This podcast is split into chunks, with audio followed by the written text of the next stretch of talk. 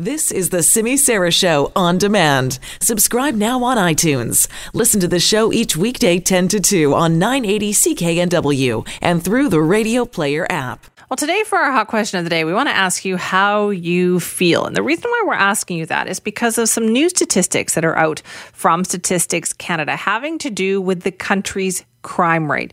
Went up in twenty eighteen for the fourth year in a row, just a little bit, went up by two percent last year. There were over two million incidents reported by police in twenty eighteen. And so every for every one hundred thousand people, that's about five hundred five thousand four hundred eighty-eight incidents. Now, the severity of crime, they said, also went up by two percent. However, when you look at the ten-year span of reporting crimes, both the rate and the severity of crime are still substantially lower, according to Statistics Canada, than they were in two thousand eight. We're talking seventeen percent difference. So crime was still much higher and worse ten years ago than it is now, even though we are seeing a bit of an inching up of those numbers. Apparently, the crime rate in Canada, and I did not know this, peaked back in nineteen ninety-one, and it's been in pretty big decline ever since then. It's fallen by more than fifty percent until right about twenty fourteen, but in twenty fourteen started to inch back up again, which is why we're seeing this year a little two percent increase over last year. And it said, well, a big inc- reason for that increase is the number of sexual assaults that are now being reported to police. That is good news, because we can't say those weren't happening before, but maybe they just weren't being reported to police. So we are seeing an increase in that as well. But this leads us to our hot question of the day today. Really, the crime rate is a number, right? It has to do more with how safe you feel in your neighborhood. And that's what we wanted to know. Do you feel more or less safe in your particular community where you live, your neighborhood, compared to, say, a year or two ago? Do you feel more safe? Do you feel less safe? Or do you feel about the same? And I know that depending on where you live, I'm sure you're going to have a very interesting response to this question. I know people in Surrey would probably argue that things have definitely changed for them over the last two years, and even people in some Vancouver neighborhoods the same. But where you live, do you feel more or less safe in your community when you compare it now to a couple of years ago? Let me know. Go to Simi Sara nine eighty on Twitter to cast your vote. You can also go to at C K N W to respond there. You can email me, simi at C K N W dot com. And there's always our buzz line as well, six oh four, three three one, buzz, three three one, two eight nine nine. Well, you've undoubtedly heard about how Conservative premiers in Canada are leading the fight against Prime Minister Justin Trudeau and his government's plans for resource development.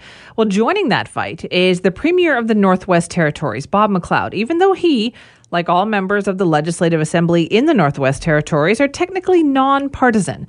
So why step forward in this fight? Why now? Well, to talk more about this, we're joined now by Premier Bob McLeod. And thank you very much for being here today. Uh, very pleased to be here, Sima. Why did you decide to do this? Well, uh, as you know, uh, we had uh, a mor- moratorium in the Beaufort Sea on uh, oil and gas uh, drilling that was uh, imposed on us, and uh, uh, then that resulted in uh, uh, two point three billion dollars worth of work uh, uh, that was bid on, didn't go forward, and then... Uh, Uh, for about almost three years, we didn't produce one molecule of oil and gas in the Northwest Territory. So consequently, that uh, affected our economy. And then we realized that uh, uh, without an energy sector in Canada, uh, that our significant resources of oil and gas uh, would not be developed. And uh, so it was in our interest to uh, to uh, work with other like-minded provinces that uh, it's in their interest to make sure that uh, the energy sector continues to uh, uh, grow and thrive. And, uh, you know, uh, we're in the same position as uh, Alberta, where if uh, we can't send our product east, west, or or south, then uh, we're landlocked. So then our only option is to look north. So, what is the better way of dealing with this then, Premier McLeod? How, how would you like to see a federal government deal with this issue? Well, I think that uh, they would uh, work uh, to uh, uh, make uh, Canada a good place uh, to invest in and to create more jobs. And uh, right now, uh, it's very difficult uh, uh, to for a pipeline to be built. Even ourselves, we had uh, a pipeline, Mackenzie Valley Natural Gas Pipeline Project uh, was approved. We had a certificate of conveyance and public necessity, but it wasn't built. And uh, uh, so uh, without uh, methods of transportation, it's very hard to, to develop uh, uh, the oil and gas resources. So then what is your message to the federal government from the Northwest Territories on this?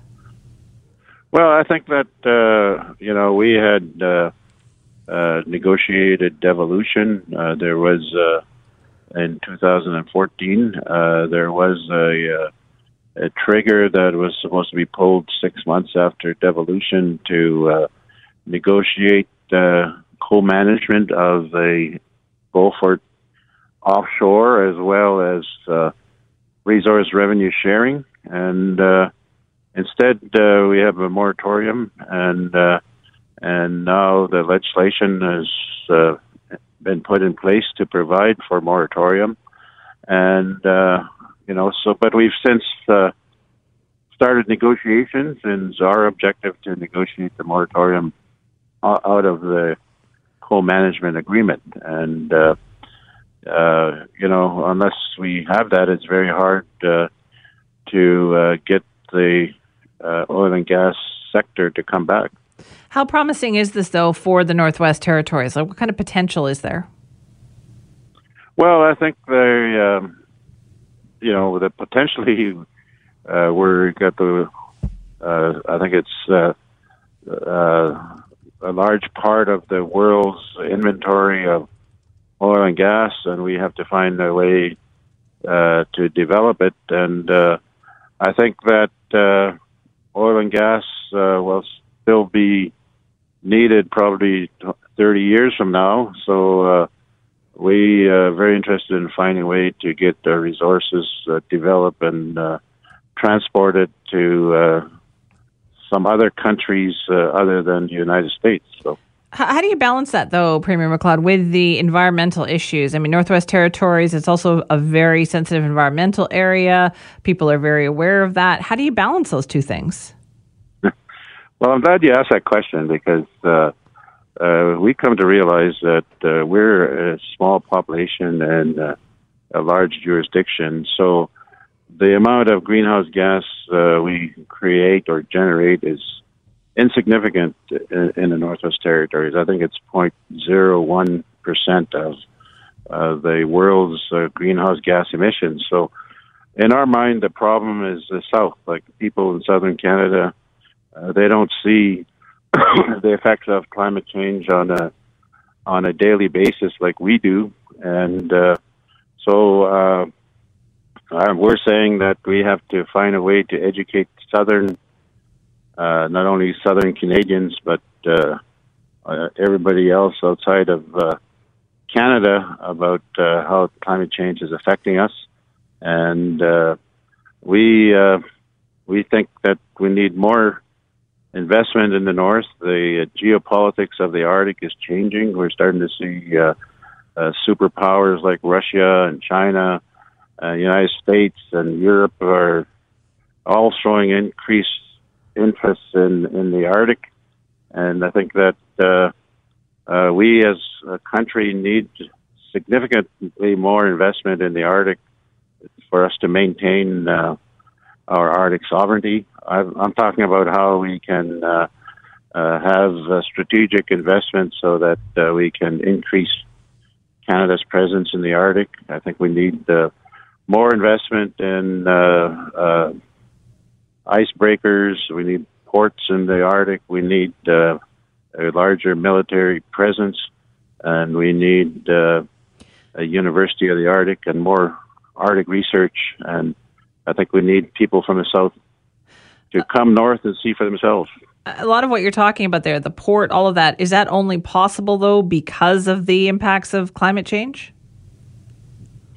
Uh, well, I mean, it's uh, it's uh, changing. I mean, that's the reality. Uh, you know, we're well situated uh, where uh, with uh, you know uh, passage or sailing or sending goods from, say, China to Europe, if it goes through the Northwest Passage uh, or through a northern route, uh, it takes about twenty days off the sailing, so that's a significant uh, advantage. Uh, also, most of the international flights fly over the Arctic, so we see uh, a significant benefit in uh, making the uh, Arctic or the Northwest Territories an uh, economic free zone, uh, something akin to what they're doing in Singapore, that would transform us into uh, a air and transportation uh, uh, center, which would uh, benefit us significantly. So what has been the reaction from the federal government when you bring up these issues? Because these are some pretty big ideas.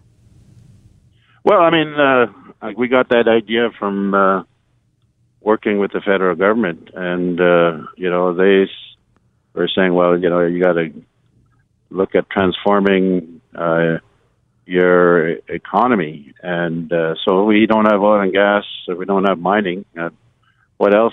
What else could we have? You know, we're not going to get the, the federal government to move a bunch of factories from Ontario to to the Northwest Territories. So uh, we think that uh, by uh, strategic investments in infrastructure and uh, in developing uh, our air and transportation routes, that uh, it would be uh, one of the best ways to demonstrate Arctic sovereignty by Canada. And uh, we have uh, uh, we have put forward a vision paper that I'll be hosting a mini conference in uh, in Toronto this week. We're heading there. We're having a reception Thursday night, and we're having a conference on Friday where we're presenting the details of our plan. So, well, we look forward to hearing more about that and seeing what the reaction is. Premier McLeod, thank you for your time. Thank you very much. Have a good day. That is Bob McLeod, Premier of the Northwest Territories. Well, let's talk about some more environmental issues today. You may have heard about that rock slide that had happened northwest of Kamloops. It created quite a problem on the part of the Fraser River that was critical at this time of year for thousands of salmon to return to their spawning grounds. This was a huge problem for the Department of Fisheries and Oceans, and they have dealt with it today by using helicopters. Yes, helicopters is what they are using to make this work. So we wanted to know more about this. So joining us now to talk about it is Andrew Thompson, Regional Director of Fisheries Management at Fisheries and Oceans Canada. Andrew, thank you for joining us today. Uh, thank you for inviting me on. This seems like a very unique solution. Well, it's one of many solutions that we're trying to do in order to mitigate the uh, effects of this slide. Uh, certainly moving fish by helicopter is unusual. It's not unheard of. There are instances where we, uh, because of the distances involved, we have moved fish before.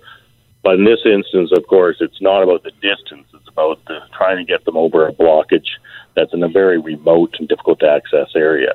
Yeah, can you tell Sorry. me a bit about the area? Tell me a bit about what happened here. Yeah, so a, a rock slide occurred uh, in a, a fairly remote area. It's uh, it's about two kilometers north of the Big Bar Ferry, which is about sixty kilometers north of Lillooet, on a fairly remote part of the uh, Fraser River. Quite a steep uh, gorge and a, a fairly large amount of rock, quite a large mm-hmm. amount of rock, I should say, fell off the side of a cliff. The cliff is about the same height as the Lionsgate Bridge. Ooh. And so a very large area. And that rock is now in the Fraser River and is uh, creating a, a velocity barrier, we call it, for the fish uh, and preventing them uh, from migrating upstream uh, into their their spawning areas. And so that velocity barrier is created about, a, at, at some current levels, about a five-meter drop uh, in the river. Oh, okay. Has this kind of thing happened before? Like, have we got any lessons that we've learned? Well, we certainly had, I mean, rock slides occur, and, and we've had some experience, of course, with, with rock slides on the Fraser and, and other areas. This is a particularly critical area. It's a very narrow spot of the Fraser River, and north of this spot is, is a number of very uh, significant uh, salmon populations for us. uh, both uh, steelhead, uh, sh- uh, Chinook, coho, and and uh, sockeye populations are all upstream of this. And so it, it's a very significant issue for us to try to, to deal with in a in a rapid manner. Okay, so you're using helicopters, but how? Like, what what are you doing?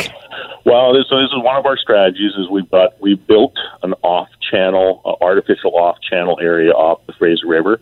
We're going to pump water into that off-channel, create a stream flow through it that will attract the fish as they come up the river into that off-channel site. We will scoop the fish out of that off-channel site in a in buckets and transport them over the, the, the site of the uh, the slide. This will we're going to trial this today and then hopefully get going uh, full scale tomorrow. This will move uh, significant numbers of fish, uh, certainly of the Chinook, the critically uh, threatened Chinook. But it's just one of the four strategies we're we're looking at uh, employing uh, to try and mitigate the effects of the slide. Yeah. Okay. What are some of the other things? Because I thought that's a that's a lot of buckets you're going to have to use. It, it is, and so we, we, I mean, first and foremost, what we'd like to do is manipulate large rocks into the uh, in into the slide area to try and create a, a natural fish ladder or a, a series of pools. And so we've been safing the area uh, using rock scalers to make the area at the base of the slide safe, and hope to start that moving those rocks uh, this week. Uh, we've also been constructing and designing, constructing uh, temporary fishways that we might be able to lower into the system to give, again, the same sort of passage for the fish up there. And we're also exploring uh, the analysis of whether or not the uh, Washington State-based fish cannon, or the whoosh system as it's called, uh, could be deployed in this remote location to, to transport the fish past the falls.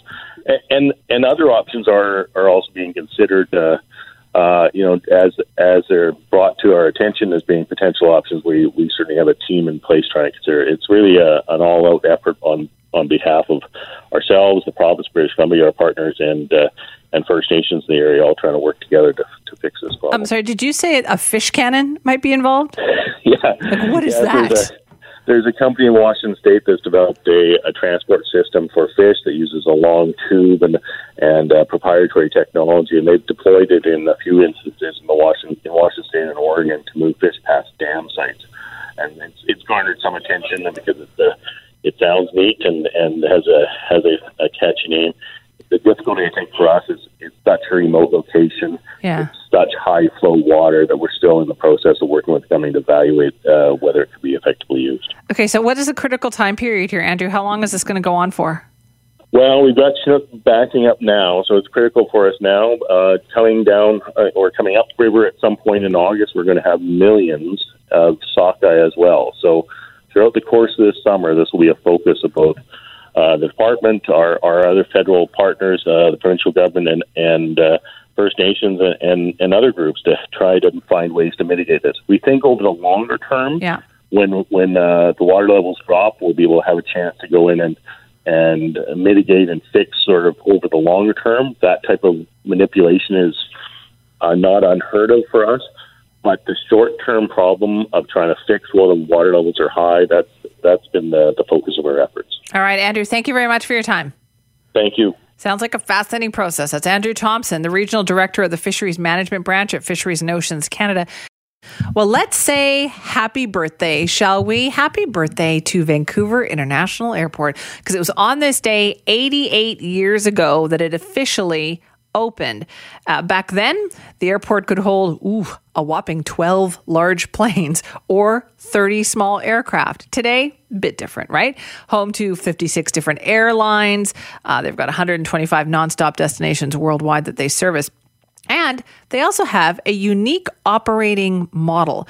It's a community-based, not-for-profit organization. And they've been trying to highlight that recently. You may have seen or this great video. I watched it last week. I laughed so hard when I watched it online, where they talked about um, trying to promote the idea that they are a community-based, not-for-profit organization. They wanted to find a celebrity spokesperson. They thought maybe Ryan Reynolds might be good. Have a listen to the video. Or not. Maybe just in just a moment, we'll get you to listen to that. Right now, though, let's introduce you then to Craig Richmond, who is the president and C E O of the Vancouver Airport Authority. Thanks so much for being here. Well, thanks for having me. Uh, why decide to focus on this now? Well, we've done some polling, and uh, about seventeen percent of British Columbians actually know what our model is. People think we're the government or they think we're a private company, and yeah. so the money is going offshore. And we thought, no, we want you to know that when you come to the airport and uh, and you pay for uh, parking or you know duty-free, any money we make goes back into running the airport as a community-based, not-for-profit airport. We think it's important people understand that model. It's a big economic engine, you know, sixteen point five billion dollars in output, twenty-four thousand workers, uh, about one hundred thousand jobs supported around the province. We want people to know who we are. Who came up with the Ryan Reynolds idea? That would be my magnificent uh, marketing department. They they they put me in it, don't they? You they know? Really did. Well, we have the audio now, so let's have okay. a listen. We've got to find a perfect spokesperson. That can't be it. You vetoed everyone, Craig. Nobody is going to know that we're a community-based airport. Wait a second, I've got the perfect person. Who, Craig? It's somebody who can connect with the community, who people love, and it isn't Michael Bublé. Who is it? Mister Van City Reynolds himself, Ryan Reynolds. We've been through this before, Craig. He's too famous. He's a very busy actor slash gin distiller. It's just not an option. You know what? Fine. If you can't get him, then I'll find him. I will go out and convince Ryan Reynolds to be the spokesperson for Y V R. How are you going to find Ryan, Craig? What are you going to do? Whatever it takes, comms person one, whatever it takes. Okay, I love that line, comms person one. This was really funny. Who happens funny. to be the director of the, comms, by the way. So. The whole video is very funny, and like thousands and thousands of people check this thing out online. Were you surprised by that? Well, uh, I'm surprised that people like it because, frankly, we're a bunch of hams with no training. But, uh, you know, whatever gets the message out, you know. And uh, I would also like to say, uh, if Michael Bublé is stalking me, I do like you. I was just It was just for fun. That was only pretend. Uh, Did you get any response from Ryan Reynolds, though? We haven't yet, but I think he's actually not tweeting. He may be on holidays. Uh, there will be some follow-up uh, videos. Oh, so, will uh, there? So we're not done yet. Do you need a celebrity spokesperson at Y V R? You know what? We just think it'd be fun. You know, I, I look at, uh, at Ryan Reynolds' sense of humor, his aviation gin uh, commercials, and everybody knows him, and we think it would be fun. You know, we we uh, we we think we could have some fun together. I, I did something similar a few years ago with Jackie Chan. He was fun to work with, so. I can imagine he would be. Yeah. yeah, he was a real gentleman. So, you know, anything like that, anything to promote the message, we're happy to do it. And if you're wondering why Ryan Reynolds, and you got to watch the whole video, because they go through all sorts of other celebrities. You mentioned Michael Bublé, Seth Rogen, been there, done that, TransLink? Taken, taken, taken by TransLink, yeah. Taken by TransLink. Uh, it's a fun thing. So this clearly is a mission that you're on to kind of change that message from the airport. Why do you feel it's so necessary to tell people that the operating model of the airport is different? Well, you know, people will say to us, well, you know, where does the money go? And and, uh, and you'll often see comments, oh, you know, eight people own the airport. Actually, the entire province owns the airport. It's run by a community-based board. Everybody uh, who, who is on the board lives in Vancouver, and uh, no money goes to shareholders. And I think sometimes when people think, well, look at all the money that goes into the airport. Yeah, yeah but it all stays there. And that's why the airport is building. I think right now we have probably two thousand construction workers building an expansion to the international terminal, a new parkade, a new geo-exchange building, which will drop our greenhouse gas emissions hugely. It's all the money that people have spent at the airport. So it doesn't go anywhere. It actually benefits B C. How competitive is the airline Air, the airport industry, I should say, because like it seems like there's always a list or a ranking out there of great airports. It's it's very competitive, uh, certainly in terms of customer service. And I, I would be remiss if I didn't say this year we won for the tenth year in a row uh, best airport in North America. That certainly helps us marketing to uh, to other airports or airlines, uh, but also fees. You know, our fees are our airline fees are the lowest amongst the biggest airports in Canada and comparable with Seattle. Uh, our A I F is uh, comparable to the big airports in in Canada. Airport, that's the airport, airport improvement, improvement fee. fee. Um, you know, we try to keep our parking reasonable based uh, uh, prices based on downtown prices or a little less. In fact, we want to have a wide variety of parking, so you can park right next to the terminal, you pay more, or you park on the Canada line two stops away, you pay less. You know, we're always very, very cognizant that air travel can be expensive, so we're trying to keep the cost down. That actually brings airlines. How significant has the Canada line been to the airport? Huge, huge. Uh, I remember I was uh, uh, on the executive when we were deciding to put three hundred million dollars into it. And, and as the V P of Ops, I thought, wow, you know, we built a lot of runways yeah. or taxiways or, or terminal, but it, you know, we all know how tough the traffic is in Vancouver. The Canada line now uh, takes twenty-one percent of the people who come to the airport are on the Canada line, and that includes workers and travelers. And then when you add the bus uh, bus travelers, it's about twenty-five percent, which is the highest ratio of mass transit riders to an airport in North America. It's low compared to Europe and, yeah. and Asia, but it's very high for, for North America. So we don't make any money. That three hundred million dollars was an, a community investment. We don't get any money back from uh, the ad fare or any of the operating costs. It, we just said, look, it's the right thing to do. What can still be improved, though? Oh, well, constant improvement. Uh, I got back as a C E O six years ago. We've added nine million passengers in six years. So uh, we are expanding the building. We're always looking for ways to improve the processing time per person so we can get you through faster. Um, one example, almost everybody who's traveled would have used the passport machines when you come back into yeah. uh, into the airport. We invented those, and we actually sell those around the world. I think really? We've sold sixteen hundred of them now. Like Y V R owns that technology? Yeah. We sell them all over the U S and now into Europe and Iceland and Cyprus. And it was just, it was born out of, look, we have to do something for our passengers here. And then other airports said, hey, I want to buy that. Because now the, the United States uses that in the customs area upstairs yes. as well. Is that the same technology? That's ours.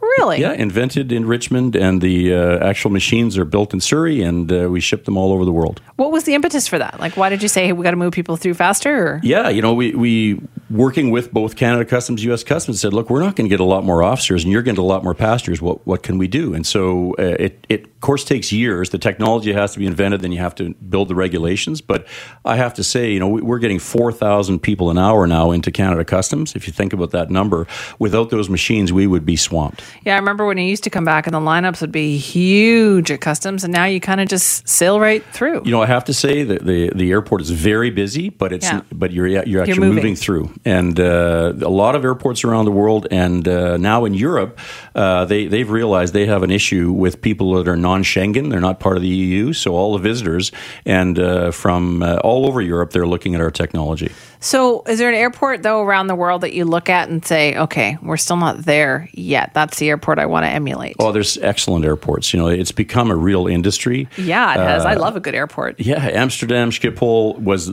probably our model from the very beginning uh, of a really good connecting airport, great, great run airport. Uh, and I also have a, a, a really... Uh, I, I'm envious of how innovative Singapore Changi is. They are. They do everything from... Uh, butterfly museums you can walk that, through yeah. to go for a swim, and I look at, boy, they're fast and they are very innovative. So we we benchmark ourselves against them.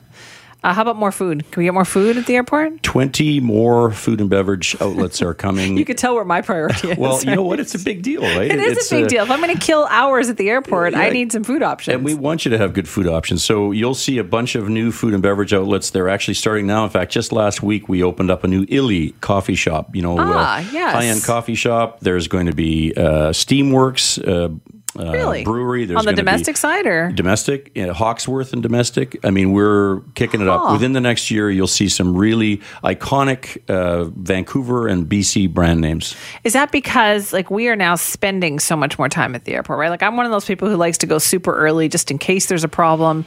And that means that you're always going to be spending a couple of hours there. Yeah, if you go back pre nine eleven, you would have had maybe seventy to eighty percent of the retail and food and beverage would have been pre-security. Well, now people want to get through that because, exactly. of course, it's longer. So we put it all post-security. And I don't blame you. I get to airports very, very early. I'd much rather be on the other side. And then, uh, you know, you can stroll, you go through a bookstore, you can go look through an electronics store or stroll through duty-free. You know, we'd like it if you'd buy something. And then, uh, but, but also, you know, sit down and have a nice drink. In the uh, uh, international expansion, there's going to be a beautiful new set of restaurants with uh, you know four-story high walls looking out at the North really? Shore Mountains. And we think, you know, especially for international visitors, their last bit of Canada, you know, have a piece of salmon, some B C wine, perfect. That's it. When can we expect to see some of these changes? The big international terminal expansion will open June of next year. All right, something to look forward to. Craig, thank you. Thank you. Happy birthday. Thank you very much. That's Craig Richmond, the president and C E O of the Vancouver Airport Authority. At about two o'clock this afternoon, we expect to get, hopefully, some more answers, or at least some things, to shed light on what has been happening in the northern part of our province, where we've got three now murder investigations going on there. Two, of course, the couple that everybody's been talking about about for the last week. The Australian man, the young American woman uh, who were killed while on a trip through uh, the northern part of the province and into the territories as well. The other is a body that was found about four hundred seventy kilometers away, and they're still looking for more questions as to that example as well, as to what exactly happened there. So the R C M P will be holding a press conference at two o'clock today, but we wanted to get more information about what's been going on up there, what's happened. Uh, we're going to be checking in with Nadia Stewart, our global news reporter, in just a moment, and we'll have her on the line with us right now. Now. Oh, no, I lost her again. That's me. That's my fault. I keep doing that. Uh, we'll have Nadia Stewart online uh, with us right now, who's joining us from Fort Nelson. Hi, Nadia. Hi, Simi. How are you today? What's going on in Fort Nelson? Uh, nothing really happening in Fort Nelson at the moment, um, but we are, um, we, we've been told by um, our friends over at Channel Seven uh, from Australia, who are also here, Uh, at, waiting at the airport. Um, some investigators from the R C M P should be arriving as well. So that is what we're waiting to see now. Yeah, let's talk about that. You mentioned your friends at Channel Seven. How big of an international media presence is up in that part of the province right now? I think it's going to get bigger. We know that Channel Seven is here. We know that Channel Nine was here because they've also spoken with the uh, the road crews that we spoke with yesterday, who were among the first on scene. Uh, but so far, we've been the the only local crew that we can see up here covering the story. Right. Okay. And uh, run through us uh, with this, Nadia. Then what happened up there, and then the new situation over the weekend that developed too. What is that all about? Uh, that would be the, the situation in, in Dease Lake. Uh, yeah, that, that investigation uh, surrounding a vehicle that was found burnt out and, and the body of another individual, that person has not been identified. And now we have this investigation of two missing teenagers from Port Alberni. So lots of questions there, especially as we made our way up into uh, near Fort Liard, where all of this happened uh, with the Fowler and Dease investigations. People have a lot of questions. These two locations are only about or just under five hundred kilometers apart. Uh, so people have a lot of questions about what is happening yeah. out here and why they're not getting any answers from R C M P about that. Now, I know I've been following your stories and you've been talking to witnesses and people. What do we know so far about Lucas Fowler and Chynna Deese and the kind of trip they were on and what happened? As far as we know, this was a trip along the Alaska Highway, something that people do in the summertime. It's it's a beautiful uh, spot to travel. So we know that they were making their way up uh, from the Pink Mountain area. That was the last place that we talked to, uh, or that was the first stop we made actually on our trip here, and talked to a woman at the Pink Mountain campsite who said she remembered the couple. They were young, they were happy and loved, excited uh, to be making this trip. And they were recommended, you know, you should go on over to Liard Hot Springs. So they made their way uh, along Highway ninety-seven, heading north. Uh, and at some point, their vehicle broke down. We talked to the Broughtons, who were on their way home from a camping trip on Sunday morning from the Yukon. They said as they were driving south along Highway ninety-seven, they spotted the couple with their broken-down nineteen eighty-six Chevrolet van parked by the side of the road. They stopped to ask them, you know, do you need any help? Is everything okay? And uh, the husband, Curtis Broughton, he says when he talked to Lucas Fowler, he was impressed by his knowledge of what was wrong with the van. He knew exactly what was wrong, what needed to be fixed. He was waiting for uh, something to drain there, some fluid to drain, and he was certain that once that fluid drained, he'd be able to fix up the car, and off they would go. So they were sitting there by the side of the road having a picnic. The Broughtons checked to make sure they had enough food and water, and then they left. And then sometime between Sunday night and Monday morning is when something just went horribly wrong. Right, so that was the, there's a bit of a twelve-hour time period there that R C M P want to know that if anybody saw them during that time, that's the key period that they're looking at. Yes, and, and having a conversation with one of the uh, one of the roadside workers. So these are road maintenance workers uh, who work up in that area, and they were among the first on scene. Now, in our conversation with Trevor Pierre, he was the one who held the scene until police arrived. He also told us about his supervisor. As she was heading back to the work camp on Sunday night at around eleven o'clock, she also mentioned that she saw a third person there with the couple. She did not stop. She said she told her colleague something didn't look right, but she just kept on going. And then the following morning, only to discover that, that something had gone wrong. Right. So she felt that it was notable enough, though, that she kind of noticed it. That's right. She made some kind of she made a remark about it. She made a mental note about it, uh, and noticed that third person there. Now, we are told um, that uh, an R C M P sketch artist has been up to the area um, and has met with her and, and gotten a description of this third person that she saw, but that information hasn't been released. And also a vehicle. She mentioned that there was a vehicle. We don't know anything about this vehicle. So hopefully at two o'clock we'll get these answers from R C M P. Yeah, Nadia, do you think there's a lot of pressure on R C M P right now to provide more answers? At this point, yes. Uh, you know, people in this area are... are unsettled. Um, you know, they just want some answers. They just want some assurance uh, that there is no connection between what happened in Dease Lake and what happened just outside of uh, Liard Hot Springs. Uh, they also want to know what happened to, to Lucas Fowler and Chynna Deese. Um, you know, the, the circumstances just sound so suspicious. Yeah. And uh, and folks here, they, they just need some assurance uh, from police that, that they have some leads, maybe they have a person in mind. They want to know that um, the police can tell them something to, to put their minds at ease. All right. Well, Nadia, thank you so much for that. You're most welcome. That's Nadia Stewart, our Global News reporter, reporting from Fort Nelson today. We've been talking a lot today about crime statistics because Statistics Canada has just released their new numbers. And you may find them a bit confusing if you've been following along in the news, because there's ones about overall, countrywide, and there's some local well ones as well. The, the nationwide ones show that Canada's crime rate actually ticked up by two percent uh, year over year, twenty eighteen versus twenty seventeen.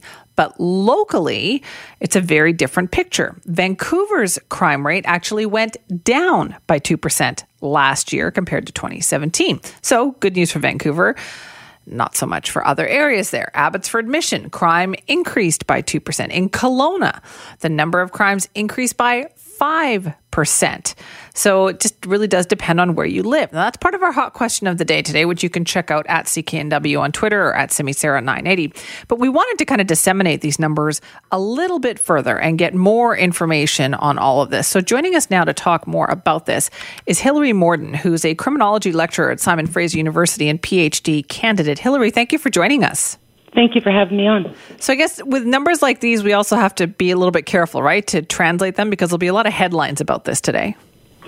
Yeah, well, you're media. You understand how media uses yes. crime statistics. And the one thing that, first of all, we all need to keep in mind is that statistics are, first of all, these are police-reported statistics. So we know there's a dark figure of crime that isn't reported or isn't found by police, that, you know, many people are exposed to or experience, um, and for some reason don't report. You know, there's a number of reasons for that, um, as well as personal experience where, you know, I was a victim of a crime, and so it feels like crime is up, yeah. but it maybe it's not overall, right? So okay. perception is a big part of how we sort of accept the statistics, um, but we also have to keep in mind what the statistics show and what they don't show. I okay, mean, let's start with that then. So what don't they show us? Well, they don't show sort of hotspot areas or areas that have lower levels of crime within a city. So we all know in Vancouver, there are parts of Vancouver that have more crime and parts of Vancouver that have less crime. So just like Canada, when you talk about, you know, overall, Canada has seen an increase in crime. But if you break it down, really it's the north and the east of Canada that's seen an increase in crime, whereas the west and the northwest have seen a drop in crime. So it, the statistics, it can get pulled one way or the other if one area experiences a vast increase or a decrease in crime. That can pull the stats one way or the other. Okay, so, so when you looked at these stats then, what did you find significant, say, for here in B C? Well, I, I saw some good news, and one of the things that I saw as good news was the increase in police-reported sex assault. Now, it's not good news that sex assault appears to be up, but let's just take a step back and ask ourselves, has this been affected by the Me Too movement? Are more people reporting? Because in general, sex assault is one of the lowest reported crimes. So that increase of fifteen percent may simply be the fifteen percent that are now reporting. And then, of course, Canada also changed the way it approached unfounded. sex assaults, how how they classified the each specific case, and unfoundeds are dramatically down. And what that means is that police departments are less likely to put a sex assault into an unfounded category now, um, which has all kinds of of uh, activities that that roll out from that. Um, Whereas in the past, they would have been more likely to call a sex assault unfounded if they didn't get enough, uh, what they believed was enough evidence for it. Right. So to me, when I see an increase of fifteen percent in sex assault, I, I feel good about it because what that says to me is people are reporting it now. Right. Right. And that it's getting investigated in ways that it wasn't in the past. So um, really, when you look at stats, the one stat we pretty much can say is a certainty, and that's the homicide, because we're counting the actual number of bodies on the ground, and that is not debatable. Okay, they, and so they, and what was that stat like? Well, homicide is down four percent, um, but again, it's being heavily influenced by uh, provinces like B C, where we've seen thirty fewer bodies on the actual ground over the last year. And that's that's good news. But when you look at it per one hundred thousand, it's dropped from one point eight two per one hundred thousand to one point seven six, which seems like a much smaller yeah. number. Or the actual physical bodies, six hundred fifty-one this year compared to six hundred sixty-six last year. So a lot of those numbers, though, come from B C. A lot of that decrease comes just from B C. Some of it is, yeah, B C and Alberta both were stable in their crime, but Yukon, for instance, had a drop in seven percent in crime overall, which that's going to have an effect, right? That's going to help weight crimes down. So, yeah, you have to, what you have to do is you have to look sort of underneath the big numbers yeah. and ask yourself, what's going on? So, for instance, fraud is up. Police reported fraud is up thirteen percent, um, and I actually believe it probably is up thirteen percent, but part of that is also reporting. People are able to report more readily now, and they know to report now, whereas in the past, maybe not. Right. right? You, you mentioned fraud. Was there another statistic where you thought, okay, this might be problematic? Um, well, all statistics are problematic in and of themselves until you start, you know, breaking it down and, and looking at what's going on. Um, theft, for instance, shoplifting or theft under five thousand and theft over five thousand are both showing large increases, but that may also be hotspots, and you'd have to break it down to much, much smaller uh, units like block areas. Uh, to see what exactly is going on. Does, is that because mm-hmm. with the opioid crisis and all the, the focus on that and ergo the homelessness that has come with it, and lots of people believe that those individuals are committing property crime, and is that a reaction of property owners that now they report every time their propane tank goes missing? Right. Or is it really an increase in those crimes? So th- those are kind of the questions that we have to, you know, look at. Sorry. Those are all good ones. No, those are good ones. I was thinking you managed to help us put that into perspective, which is what we were looking for. So, Hillary, thank you very much for your time. Oh, you're welcome. That's exactly what we were looking for. That's Hillary Morton, criminology lecturer at Simon Fraser University and PhD candidate, reminding us that when you see those stats today, and you're going to see a lot of headlines with them, Stats Canada reporting in on crime statistics from across the country, keep those caveats in mind. Dig down a little deeper on them. Well, you know, we talk a lot about transit projects. It's a very popular discussion. I know last week they got an update on what the Surrey SkyTrain is going to look like if it heads out to Fleetwood, which is what they have the money for. And of course, there's planning that is ongoing right now for the U B C subway. How far down Broadway? Is it going to stop at Arbutus? Will they be able to keep going? Well, these transit projects have huge impacts, right? We know that they dramatically impact the neighborhoods that they are in. I'm sure they're experiencing uh, something like that along the Evergreen Line in Port Moody right now as well. We've seen it happen along, uh, you know, Broadway. We've seen it happen at Commercial in Broadway. We've seen it happen out to Burnaby as well. And there are more projects like that on the way. Gets people thinking, right? What will these major pieces of infrastructure do to the value of properties that are in and around a proposed transit route. Well, researchers at U B C have actually been taking a look at some case studies that could help shed light on this. They've got a new report where the findings just came out this morning, and we wanted to talk to the person about that. It's Anming Zhang, who's a professor in the Operations and Logistics Division at the U B C Sauder School of Business and a professor in air transportation for the Vancouver International Airport Authority. Anming, thank you very much for joining us. Uh, thank you for uh, inviting me to uh, participate in this discussion. Well, we really wanted to hear about this. So what exactly did you look at in your study? Uh, we look at uh, the uh, uh, the impact of uh, a subway, a new subway line on house prices uh, in, Chi- uh, in China, Shanghai, uh, the city of Shanghai. And uh, so basically we look at uh, uh, the, you know, before this uh, new line opening mm-hmm. and after this new line opening, uh, we have uh, uh, house price. And these are the same house. Uh, they have a transaction before uh, the line opening, and there's uh, also a transaction uh, after for the same house unit. Uh, there's a transaction after the line opening. And we try to see uh, the price difference. Uh, uh, how to explain this price difference from uh, the try to isolate the impact of this new line. Uh, in particularly, we find uh, through this uh, uh, time saving or uh, access to a major uh, employment center, mm-hmm. uh, for example, C B D. Uh, so uh, while controlling for other factors, and we want to see uh, this.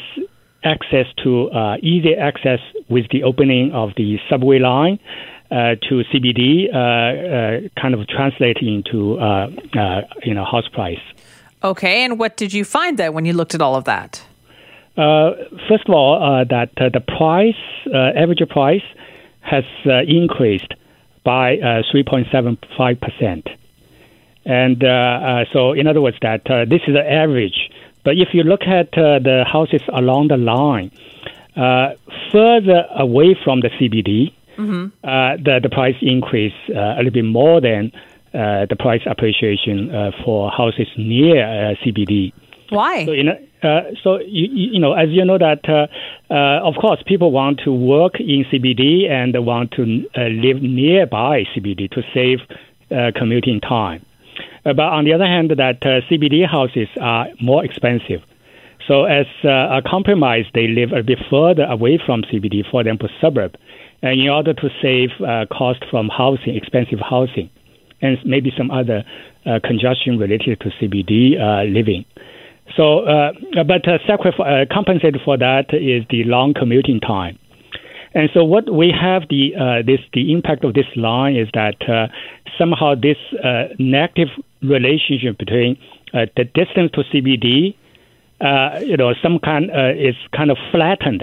In other words, that uh, you know, it's time saving from further away from C B D uh, with the uh, this new subway line, uh, saving is even more than uh, you know uh, people live uh, near uh, C B D. Right, so, so that's it, it was even appreciation is a little bit more greater than what you thought it was going to be.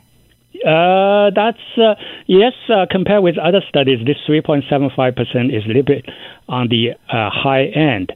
Uh, maybe this has to do with that. Uh, uh, you know, as you know, that uh, uh, Shanghai is uh, was expanding uh, mm-hmm. rapidly during the study period, and uh, because of ridership is uh, quite uh, healthy, so uh, the frequency, uh, the train frequency, is quite. Uh, Uh, quite high, and uh, also the fare is uh, reasonable.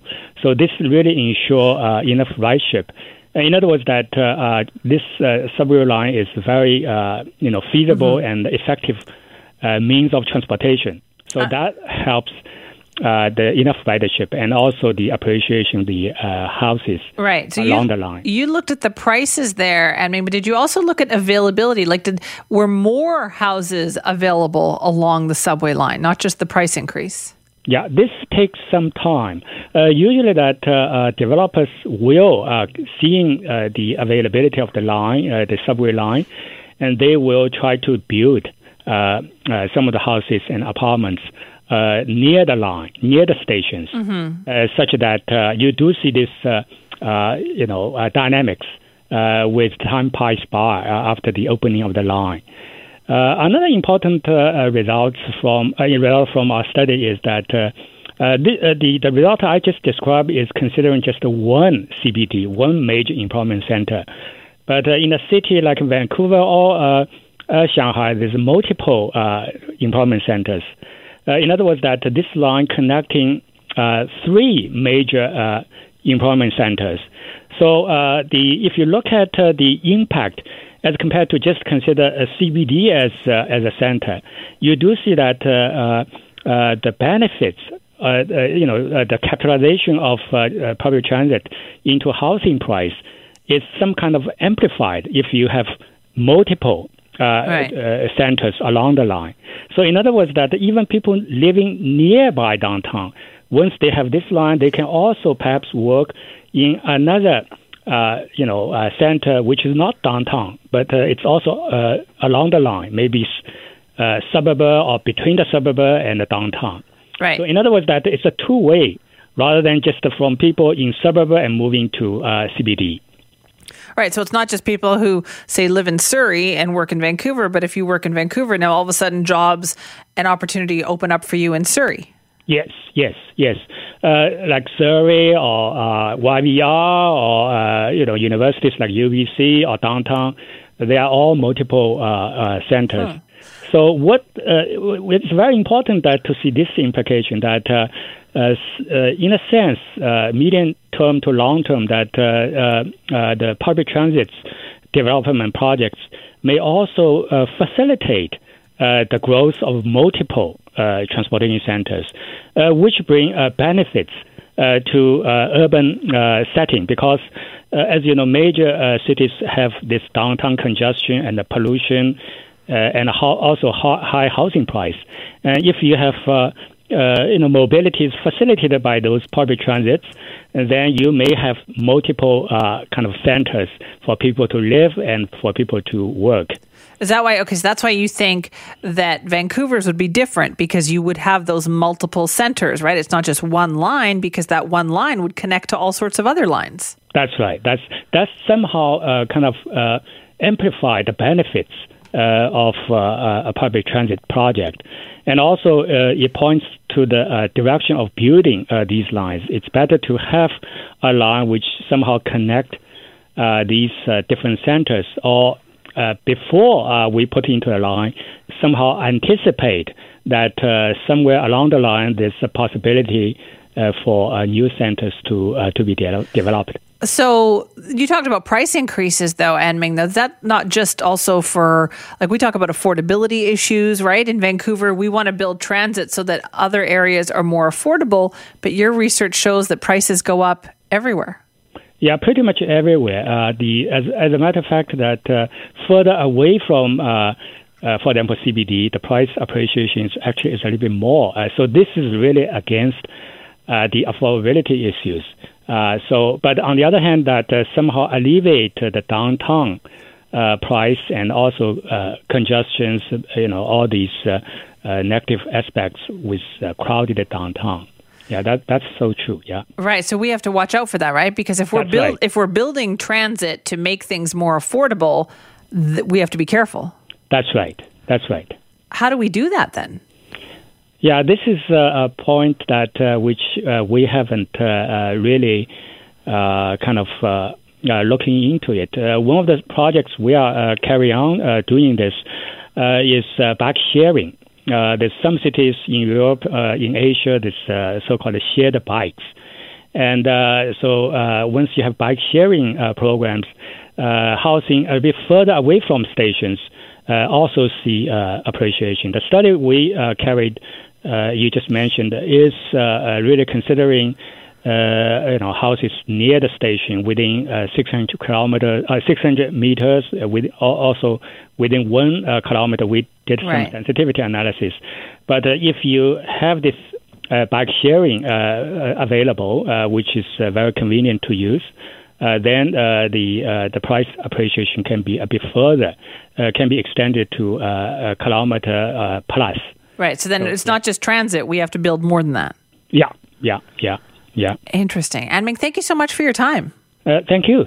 Appreciate that. That's Anming Zhang, who's a professor in the Operations and Logistics Division at the U B C Sauder School of Business and a professor in air transportation for the Vancouver International Airport Authority. Uh, he's part of the team of researchers who just looked at this study. They looked in particular at this new subway line or new infrastructure project in Shanghai. Earlier in the show, we were talking about the price of avocados. Oh, I know all you avocado lovers out there. This is very troubling news to hear that in the United States alone, the price of avocados has gone up one hundred twenty-nine percent in the last year. They're blaming bad harvests in Mexico and California, and essentially it's put a big price squeeze on this very popular fruit. Yes, fruit, because it has a pit. Uh, so, what are you going to do? If you love avocados, this is really costing you more money. A wholesale case of avocados in the United States is now selling for up to one hundred dollars U S. That's up from thirty-six dollars just a few months ago. So yeah, there's definitely some production problems there. However, when we take a look at groceries right now, avocados are not the only produce item that is end up going to costing you more. According to Canada's Food Price Report, the average Canadian family can expect to spend four hundred eleven dollars more on food in the year twenty nineteen, so this year, bringing their yearly total grocery bill to twelve thousand one hundred fifty-seven dollars. And yes, that is thanks to more expensive fruit and vegetables, which by any measure of healthy eating, we should be having more of, right? We wanted to talk more about this. Joining us now is Professor Simon Samogi, who is the Errol Chair in the Business of Food at the University of Guelph. Thank you very much for joining us today. Well, thanks for having me. So why are things getting more expensive? What, what what's causing this problem?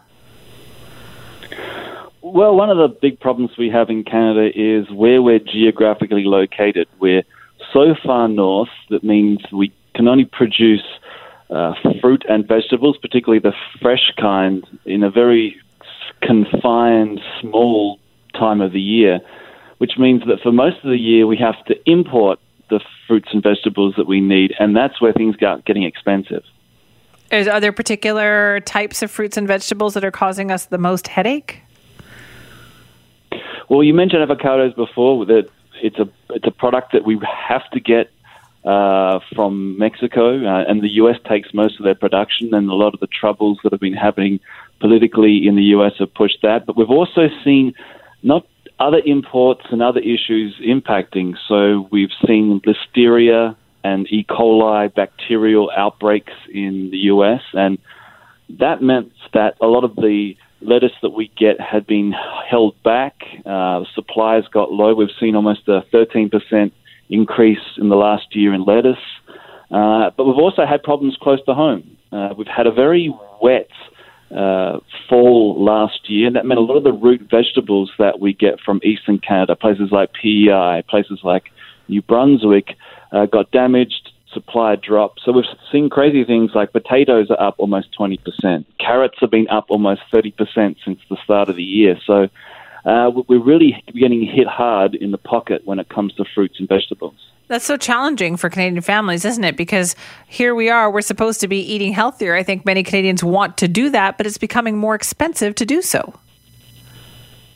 Definitely. I mean, we had the uh, new health uh guide come out a few months ago, yeah. and it showed the plate of food that we should be eating, and half of it's pretty much fruit and vegetables, which, safe to say, is unfortunately is getting more and more expensive. You know, there's ways we can fix that. In a couple of ways, we can start making fruits and vegetable production in greenhouses uh, more efficient, uh, putting more investment from government funds into that and private sector.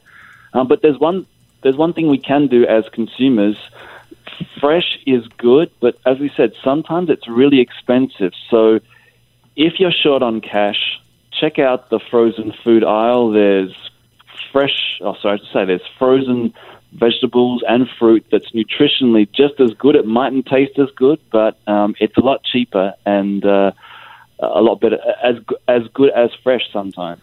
Yeah, why do you think that there is that reluctance? Because I've heard that from, you know, dietitians and nutritionists for years, is that, listen, frozen is your next best option, but why do we shy away from that?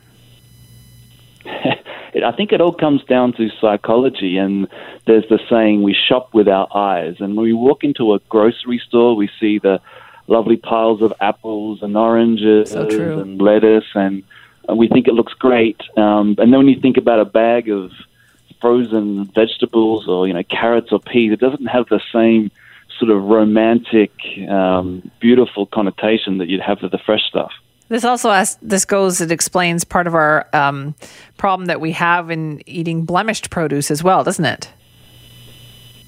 Uh, very much. You know, the the grocery stores want to have the best stuff in the shop so that we will go out and buy it. Um, and we talk about blemished produce, and, you know, in a lot of cases, it's, it's just as good as the stuff that looks perfect. It's just as nutritious. Um, but once again, consumers shop with their eyes and with their pockets. Now, if they see something that doesn't look as great but is a lower price, yeah, some of the, some people will take it. But people will always, when we're, when we're standing in front of the grocery section and we we see the fruit and vegetables sitting there, we always pick out the ones that look the best.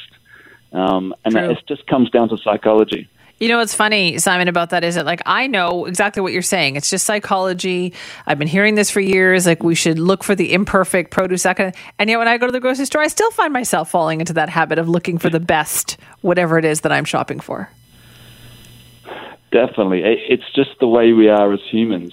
And even though we tell people that uh, the blemished stuff is just as good, people don't always listen to arguments. So I talked about the new uh, Canada Food Guide that came out a few months ago. We did a study at, at the University of Guelph that, that showed that, you know, we've been told for decades to eat from the food guide, eat what the food guide p- provides to you. But it, but our study showed that the food guide is the sixth most important source of nutritional information for Canadians.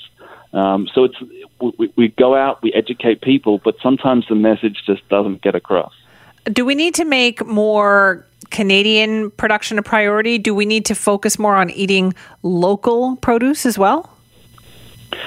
Yeah, that's a tricky one. Uh, without question, local produce is really important, but it's also very seasonal. And so that means for most parts of Canada, it's between May and October um, to November that we can eat local stuff, and then we have to import the rest. So, yeah, in season, check out the local stuff. Try to go to farmers markets. Now, farmers markets aren't the cheapest thing if you're on a budget, but, you know, there is local stuff.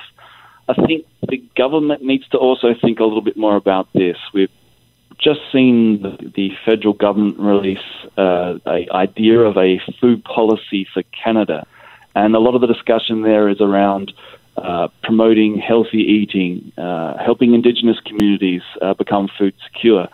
But not a lot of discussion is about producing food here. And the simple fact is, if we're going to produce more food here, we've got to find ways to be able to produce it, say, indoors, in greenhouses, um, and putting research and development money around genetics of fruits and vegetables that will do better in those environments, so that we can have a situation where we're having to import less fruit and vegetables and being able to grow it more here.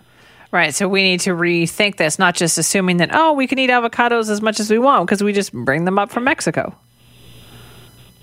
It's true, you know, I think for some fruit and vegetables, we're always going to have to get them from elsewhere. I think avocados is the classic example, um, and citrus as well. Um, you know, those types of things, we just don't have the environment for it. Um, and even you can't really grow those indoors because they're big trees, and that doesn't work in, in greenhouses and, and the like. So we are always going to have to be importing some fruits and vegetables.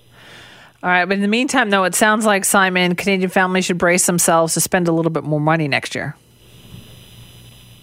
Brace yourself. We we, we saw, a, we predicted in our, our uh, food price report, a three point five percent increase for this year, and it's tracking at about three point five percent. Um, let's just hope that we don't have more bad weather, slowing down supply, increasing price. And as we talked about before, if price is too much, check out the frozen aisle. In a lot of cases, it's just as good. All right, I'm going to do that. Thank you so much for your time. My pleasure. Thank you. That is Professor Simon Simoji, who's the E R L Chair in the Business of Food at the University of Guelph.